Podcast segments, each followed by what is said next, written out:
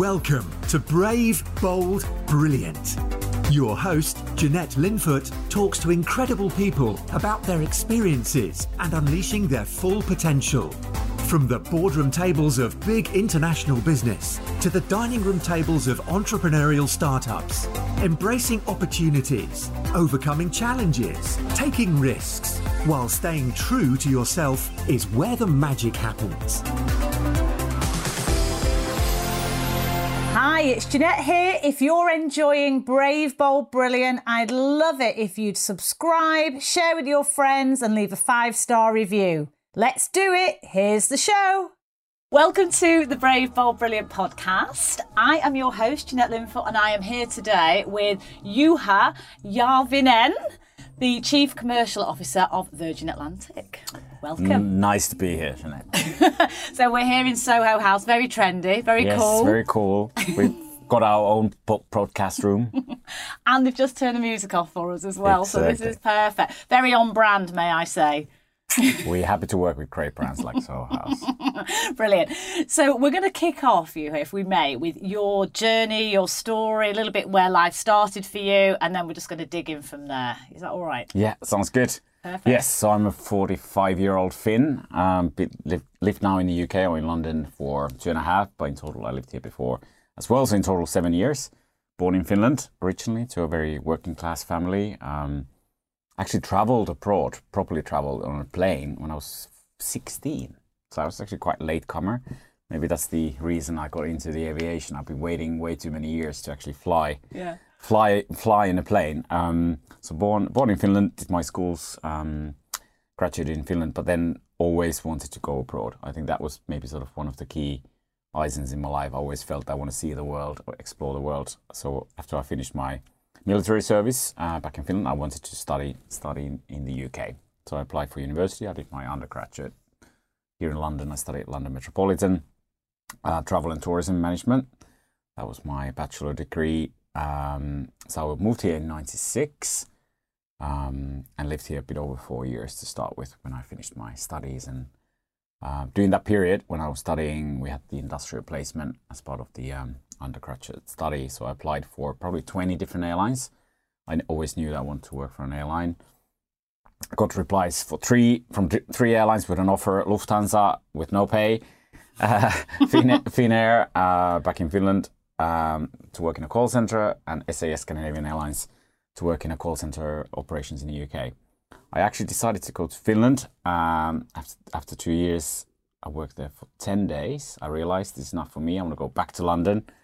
Moved back to London, got a, still got a job at SAS. Uh, so I actually started my career properly in, uh, in the call center environment in 98 um, at London Heathrow with the most beautiful, stunning views over Heathrow runways, taking calls from UK and Ireland customers uh, wanted to fly with Virgin Atlantic. Brilliant. So, was it 14 years at SAS? Yes, so I started with the call center. Uh, I graduated then finally in year 2000, uh, and then I was offered a job um, back in Finland to run their call center operations. So I was then become supervisor. I was doing that for a year, but then they wanted to actually centralize all their European call handling uh, into Estonia. So I got that basically start from scratch, build a European call, call center.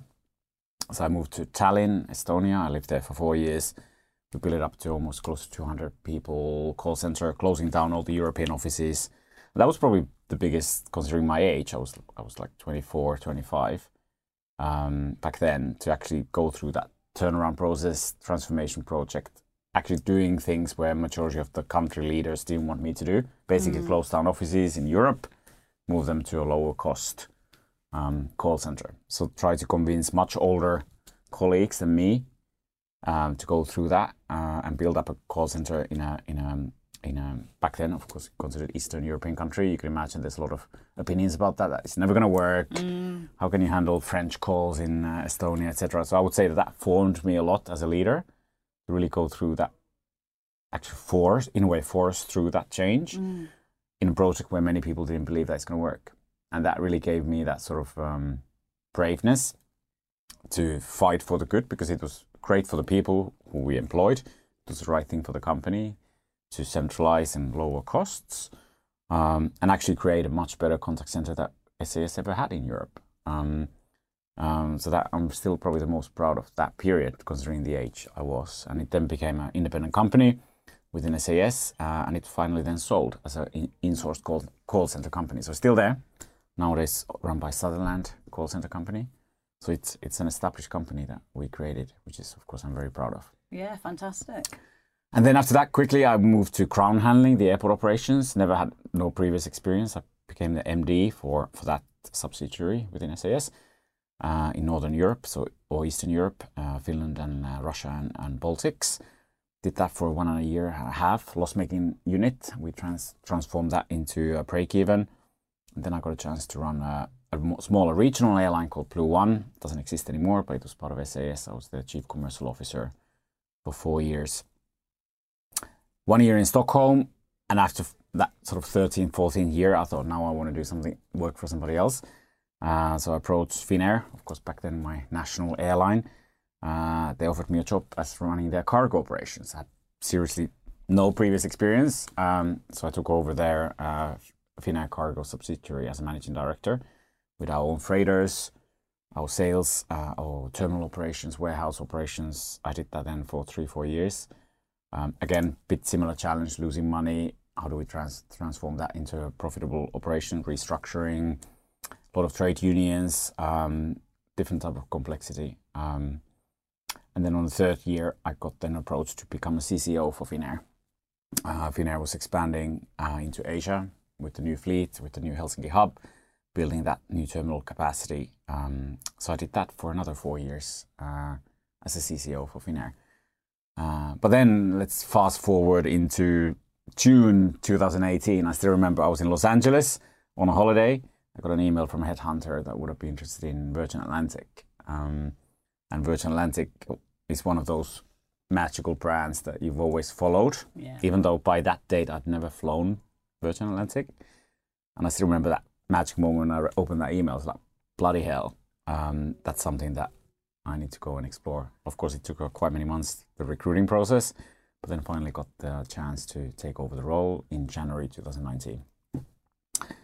So, yes, now two and a half years in. Uh, of course, out, out, of that two and a half years, one and a half has been pandemic crazy, um, but we have we have been fighting through that crisis, which of course have learned me many other new skills. Yeah, fantastic. Gosh, there's so much in here. So we're going to get into about what it's like running an airline during a global pandemic in a minute. Um, but just going back, there's a common theme on a lot of the roles you've done around transformation, growth, turnaround, going in and dealing with the really difficult situations. Um, so, was that something that you sort of sought and look, looked out for, or did you attract those, let's call them opportunities towards you, you know, or is that just something that you, you genuinely like to go in and, and, and solve problems? Um, what would you say? Yeah, it's, it's a good question because when I was uh, when I was young, when I was a child or a teenager, actually very shy. Right. I mean, I was in school context. I was the the guy observing in the background. I was not the one who was running the show. I was very shy um, as a person. I think then actually when I moved to Helsinki first and then to London, that really sort of opened my my eyes, my life in many ways. So I became more brave mm. um, to share my my opinions. Um, and I think, but one thing I think that is sort of the red, red throat here is the curiosity. Yes. Which is very curious, which sometimes when you go into the uncomfortable zone of something that you don't actually know, is the curiosity of exploring it, um, which drives me. Um, and that has really been sort of a common theme, you could say, throughout the career. That I've sort of jumped into a business area that I didn't actually have previous experience on, but I was curious about mm. learning it. Mm. Um, um, and also maybe another thing, I just love working with people. It's just um, it's always very important to me to have a right, of course, the right team around you, but also in a wider context, take people to the next next journey. Yeah, and you mentioned when you were chatting around having to deal with the trade unions, having to, you know, maybe have older people on your team and, and you know get them to buy into what you were trying to do. So a lot around sort of bringing people with you and stakeholder engagement because that's a key part of being a leader isn't it actually Absolutely. being able to bring everyone with you so when you were in situations where you would get pushback and maybe sort of people saying oh it'll never work how did you deal with that what was your approach and in terms of bringing people round to your way of thinking and getting them on board I think I have to say that even gives me more energy when I get that push pushback. It's like now we go back and work even harder together with the team that I had to prove the point that we can deliver it. Um, so you need to showcase by example. I think that that is. Um, I don't mind a conflict, but I'm not. I don't get energy out of a conflict, but it does give me energy to go back and replan, redo, and improve. Improve. Um, and then showcase, and then nobody can counter argue that. And I think that's what we did with the contact center setup back then. That we sort of actually showcased that we can handle all these European languages, actually with much more experienced staff in terms of education and language skills than any of the many of the markets had before.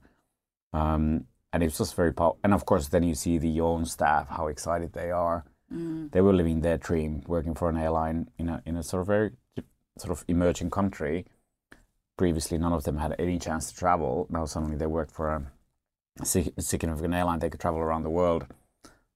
Just the shine through those people and see how they enjoyed that. It's, it's so powerful. Yeah, so I, and, and just coming back, you were saying that you were quite shy as a kid.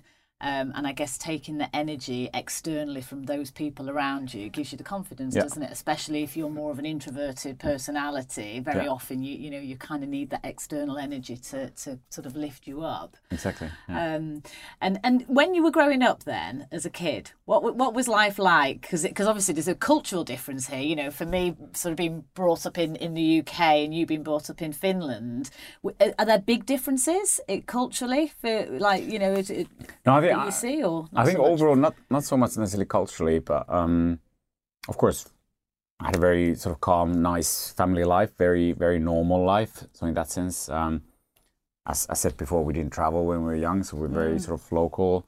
Um, but I was always curious, but either read and you know through TV, seeing different travel programs, you saw the world which is out there, and and I just decided myself I want to go and explore. Um, and that has really driven me always. Um, so I had a very, of course, very Finland is probably one of the happiest places on earth, both in terms of education. Also, it's it's good standard of living. You you are in a safe safe environment, but it's always the unknown that has sort of given me that trigger explore. and did you have brothers maybe it and sisters? may, maybe it was too calm. maybe, maybe you're the rebel deep down inside, the quiet rebel.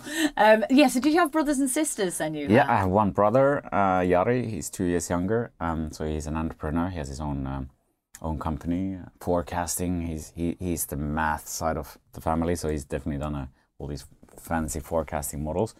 Um, so yeah, and he has four kids. Um, and I'm married. Um, I'm married to Juha. Funny, same name. yeah.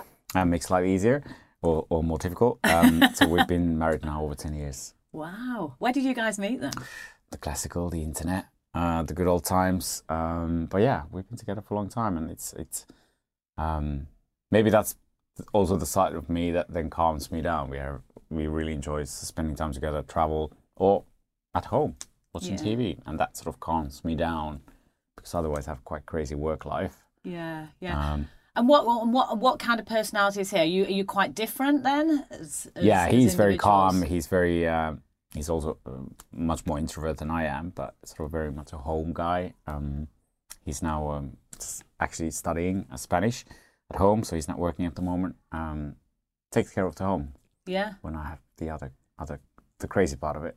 Um, so yeah, it's, it's quite balanced. So important though, isn't it? Because I find this with I'm a bit I'm more of the crazy one in, in, in out of the two of us. My Chris, my other half, he's very he's he's very supportive, but he's much more you know prefers the, to not be in the limelight. I'm much more kind of out there, but actually as a team, you know the, that balance, Yeah. it, it just it, that I think is where if you're in a really pressured role like you are in a big corporate corporate role high profile you need that balance that stability at home don't you? I think anyway and and actually very often people will see the person that's in the in the limelight um, as being the one that's successful and kind of out there but the reality is you can't be successful if you haven't got that support network, a partner or family or whatever around you. Yeah. And uh, I think sometimes those those people don't get the credit they deserve. No, 100% agree. I mean, he's equally a big part of my life. And, and if we think about the pandemic, um, we literally went through a very crazy,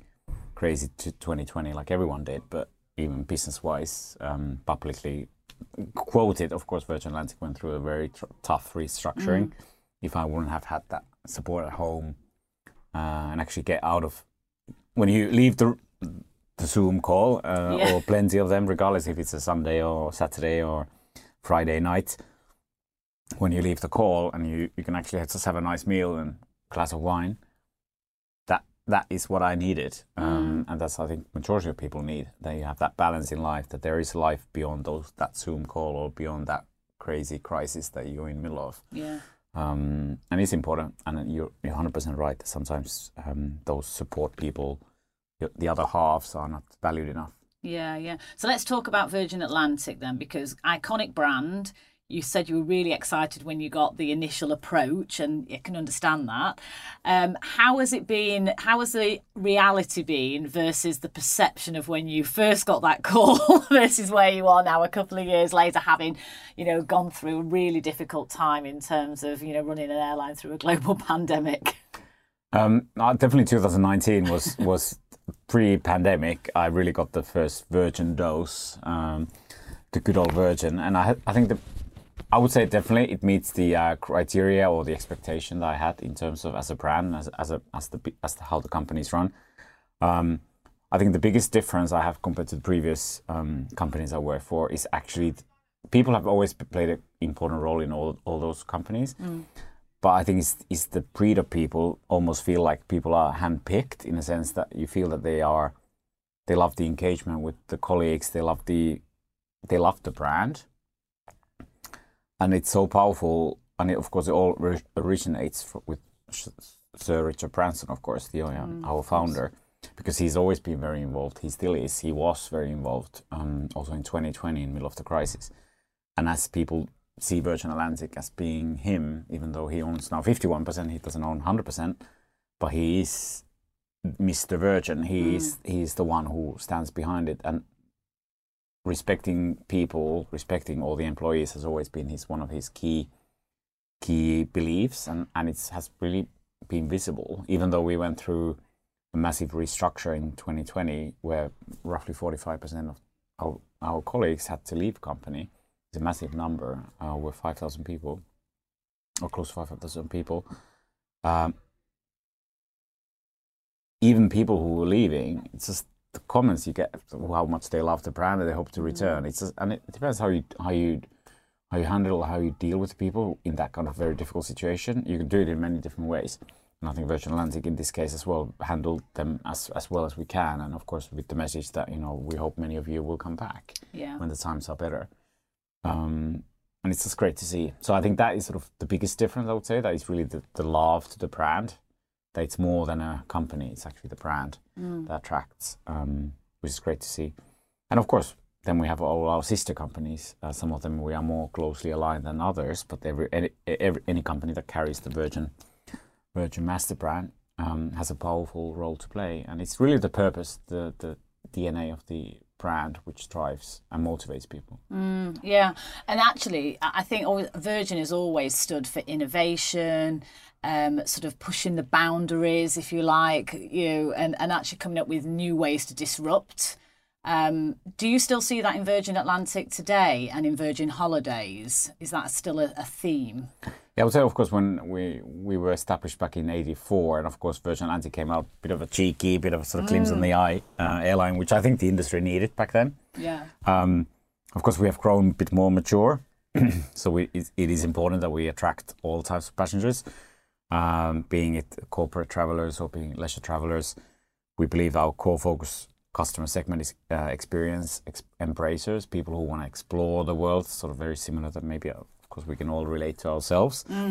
Um, so we have matured, but I think fundamentally we still are the ones who go for the extra mile. We want to find new in- innovations. We want to find new ways of doing things, um, and it's still part of our DNA. But we have grown a bit more mature. You're more more of a, a, a petulant teenager, Exactly. maybe. or, or We have maybe- Good sort of a 30, 36, 37 year old. Yeah.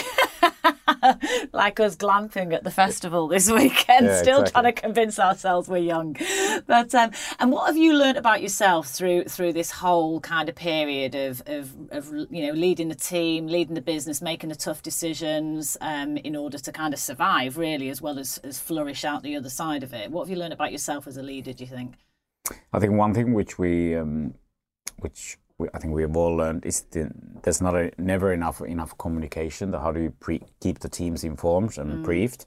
Because of course, for a long time we had a lot of people, majority of people were on furlough, so we on a, on a monthly basis, sometimes teams on a weekly basis, just kept everyone informed. Of course, with Zoom it was easier.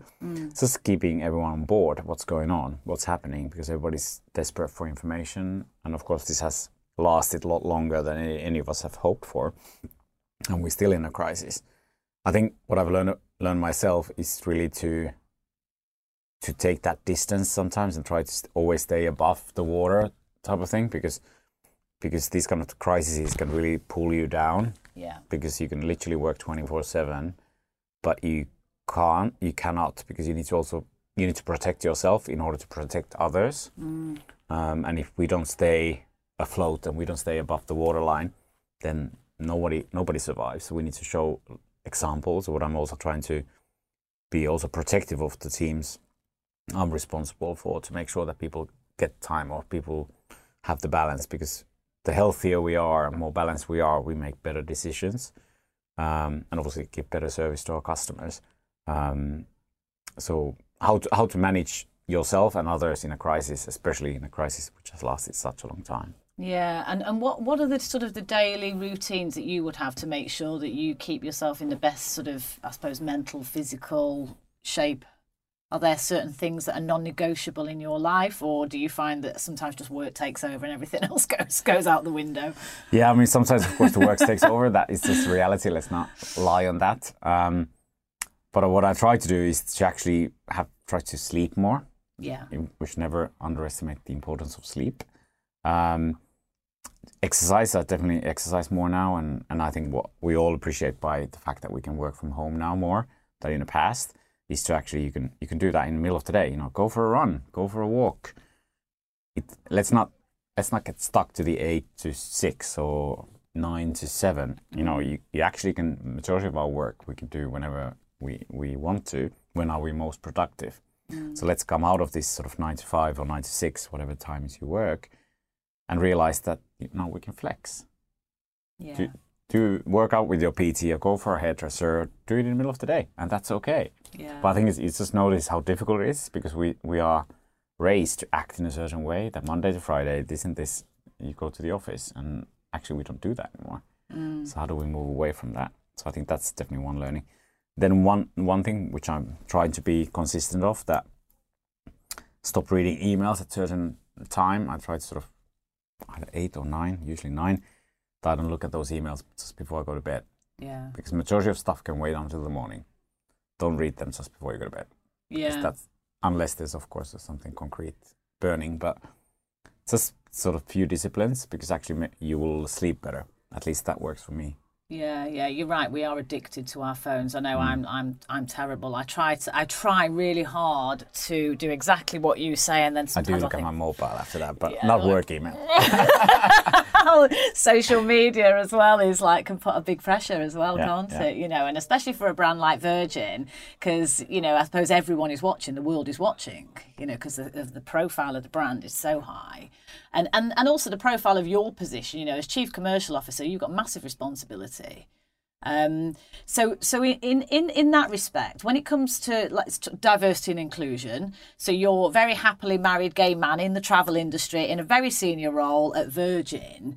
Has that ever come up as a as an issue, as a negative at all? Because it always strikes me that Virgin is a very inclusive organisation and welcomes all sexual preferences, cultures, etc. Is that is that is that is that the reality? Um, or did you ever find in your career as you were progressing that it, was an issue at all, or has it always been been quite quite accepting of, of I- your choices? Yeah, it's a good question. Um, when I was younger, I mean, of course, I probably in the age of pretty early on. Of course, you know what you what your preferences are. You you do learn to hide it though, even though sometimes now when I retrospectively think about it, mm. I think some most of the time it's completely unnecessary. But I think many people, regardless of where the people live, they learn to hide people's sexuality just because people perceive that it might be an issue to someone. And of course, I have some friends who've had major issues with their parents. Yeah. I never had that myself or friends, but you learn to hide it or you learn to just not talk about it. And I think that was how I was as well for a long time. Um, when I worked for SAS or Finnair, I think everybody sort of know, but it was never really explicitly said. Sure. Because I didn't feel it's not, you know, it's part of my life clearly, but it's not. It's not why my work profile. I'm, mm. I'm here for the work. I'm not here for my private life. And Absolutely. I think for a long time that was the clear message. The difference that with Virgin was ever since the interview, um, my boss Shai Weiss was very open about it. You know, about asking my private life. You know, about my husband and I sort of was forced to talk about it okay, because yeah. you were learning to hide it, and that's quite common. In the Virgin Atlantic, we also have something that theme called um, one of our principles is be yourself. So we have even our workplace, which is our internal portal.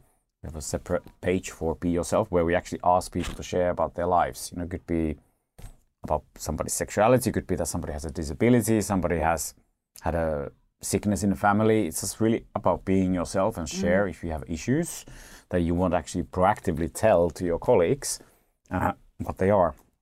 Post pictures, and that was probably on day five or day 10, I can't remember exact which day. I posted in that page that, you know, my name is Juha, I've now joined the company, I'm your new chief commercial officer, and I'm married to Jussi Juha. Um, and with pictures from our holidays, and that was like, it might sound like a small thing, but actually, there's a big thing to do yeah. in a new company. Um, and it's been always very something that Richard Branson has actually. If you think about, it, he was a student in the '60s, which was of course a very different world. Mm. He is a straight man, but he always was very proactively driven for minority rights, and, mm. and so it's been important to him ever since uh, back then.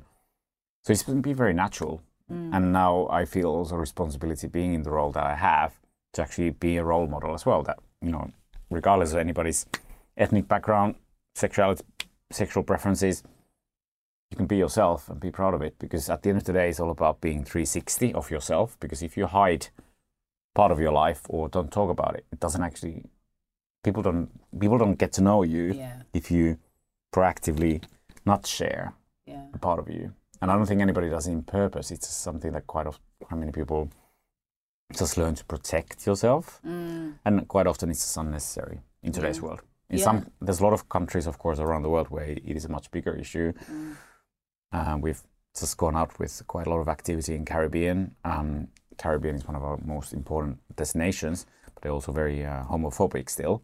So how can we try to change the the thing, the way that the, the societies and, and the governments act in those markets?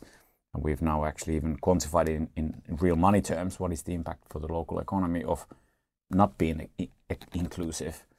Um, and of course, many other markets we have. We fly to being Nigeria, many other markets. So. Mm so we believe that there's a role for us to play um, and try to drive inclusion. Um, and it's of course not only about who do you love, it's also um, ethnic minorities and other other inclu- inclusion parts which are crucially important. Mm. Um, so we believe that we have a role to play, and it's part of our brand. Yeah, no, I, I mean, I, I, completely agree. You know, I've I've always been in organisations where generally it's been very accepting of anyone but it hasn't always been like that. Mm. And you know, from my point of view, as a, a, gender diversity, I've nearly always been the only woman in the boardroom. You know, so different set of issues all again. Um, but I think the more role models there are, and you know, the, the the fact you're leading the way as a brand overall, but yourself personally as a leader, I think is fantastic. And um, what is of course amazing to see the younger generations that for them doesn't really matter. they don't even know why, why are we even why are we even talking about it because it's completely insignificant, yeah. and I think that is great to see. Um, so yeah, yeah, we are the we are probably the last generations that still have been an issue. Um, so we're preaching it to the to the next phase, a new um, world. Yeah, absolutely, and and of course, you know, you, you do a huge amount with Pride, etc. You know, you're very much front and centre, um, and I think that's brilliant. Absolutely. Um, so when you, I'm, I'm conscious of the time because I could have you talking for hours. We're just scratching the surface. We'll have to do a follow up, of course. Um, so so when you look back at your your kind of career, and obviously you've had an illustrious career in aviation, and you obviously love the industry, and you knew quite young, I suppose, that you wanted to you wanted to be in the sector. Can you think about what's the thing you've been most proud of over the all of the various businesses that you've ran or the different things that you've done with the roles you've had? I think it's really um, making the team shine uh, and making sure that and, and see how people develop themselves mm. um, and helping people to to take the next steps and develop the businesses we all turn around the businesses we've been in. It's just really I'm I'm very much a team guy in the sense that you know it's not about uh, me to shine is actually the team because at the end of the day there's not there's very few positions in the world that you can do it all by yourself. Yeah.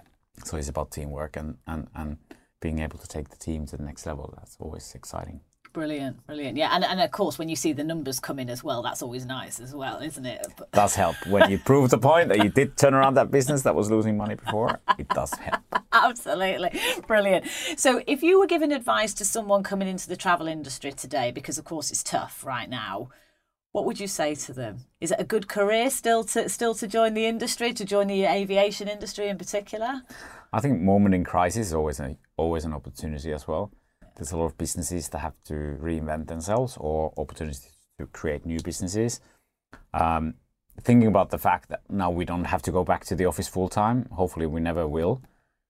We can work in multiple locations. You can be in different parts of the UK. You can you can have your staycation and work from there.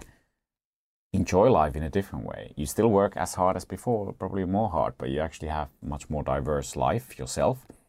Um, embrace it, enjoy it, and be brave. Um, because it's a it's a great industry to work in because there's you have the wor- whole world around you, and usually very fun, amazing people that work in the industry. Yeah, we're a crazy bunch, aren't yeah. we? we're definitely. We try to get away regularly, but you always sort of keep on just going back because it's just a fun bunch of people. Yeah, and anything that you look back on and you think, oh, I regretted that, or I wish I'd done it differently. I think you need to quite often you need to trust your first in, in sort of sort of in, sort of um, first instinct that you get. I think one thing that few I think we all done that. You get an instinct, um, but you said no. Let's think about it again. Let's think about it again. Let's think about it. And quite often, usually not always, but usually, the first instinct quite often is the right one. Mm. relates to people. Um, it relates to business ideas. Um, just be again brave, um, curious because quite often your instinct is most likely correct. Yeah, and have you got times when you haven't followed your your gut instinct and you've regretted not doing so? Uh, yes, probably I would have come back to UK earlier than I'd actually end up do, coming. Um, you always wonder, you know, when I moved my career back back home, which of course I enjoyed as well, mm. but I always felt London um, has been my real home. Yeah. So I could have done it earlier, but I'm here now. Yeah, you're here now and all's good, all's good in the world and you're doing a fantastic job. So, can you think, I've got last few questions for you. Can you think of the best piece of advice that you've ever been given? I'm sure you've had loads of advice over the years, but any one that sort of stands out for you? Probably the one that links to the word brave is about speak out, say your opinion. Um, because I sometimes in the past, not anymore, I try to fight against it. Say your opinion because it's important, even though it's not always the right one. You know, it opens a conversation. It opens a different uh, dimension. Uh, be brave to speak out your opinion, mm.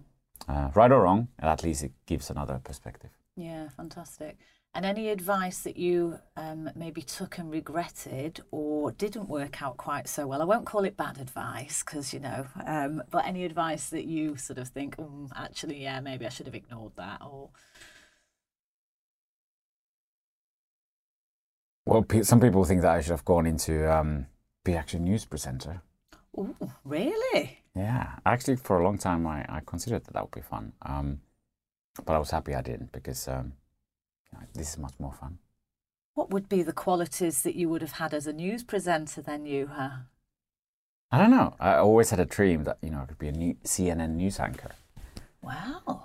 Hey, you're here on the podcast, so you know exactly. maybe this is the start like- of your new media career. Do a talk show. Absolutely. Listen, we've got we've, we're onto something here. Gosh, that's that. Well, you never know. There's multiple careers to be had, aren't there? So, uh, and then the final question, if I may, what does brave, bold, brilliant mean to you? You and me. Everyone should be brave, um, brilliant, courageous. Just believe in yourself.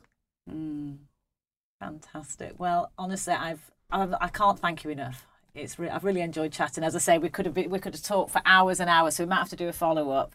But uh, where can people find you as well, just in case they want to track you down for more inspiration from you? Well, follow me on LinkedIn. I try to be active there. Uh, and Twitter, Juha Helsinki. Hashtag Juha Helsinki. I should have thought about it then when I created it. but um, it's Juha Helsinki, at least then people know I'm from Finland. Fantastic. Well, thank you very much. You are most definitely brave, bold, and brilliant. Thank you, Jeanette. Thank you so much. I really hope you've enjoyed Brave, Bold, Brilliant. Don't forget to subscribe and share with all your friends. And if you've enjoyed listening, I'd love it if you'd leave me a five star review.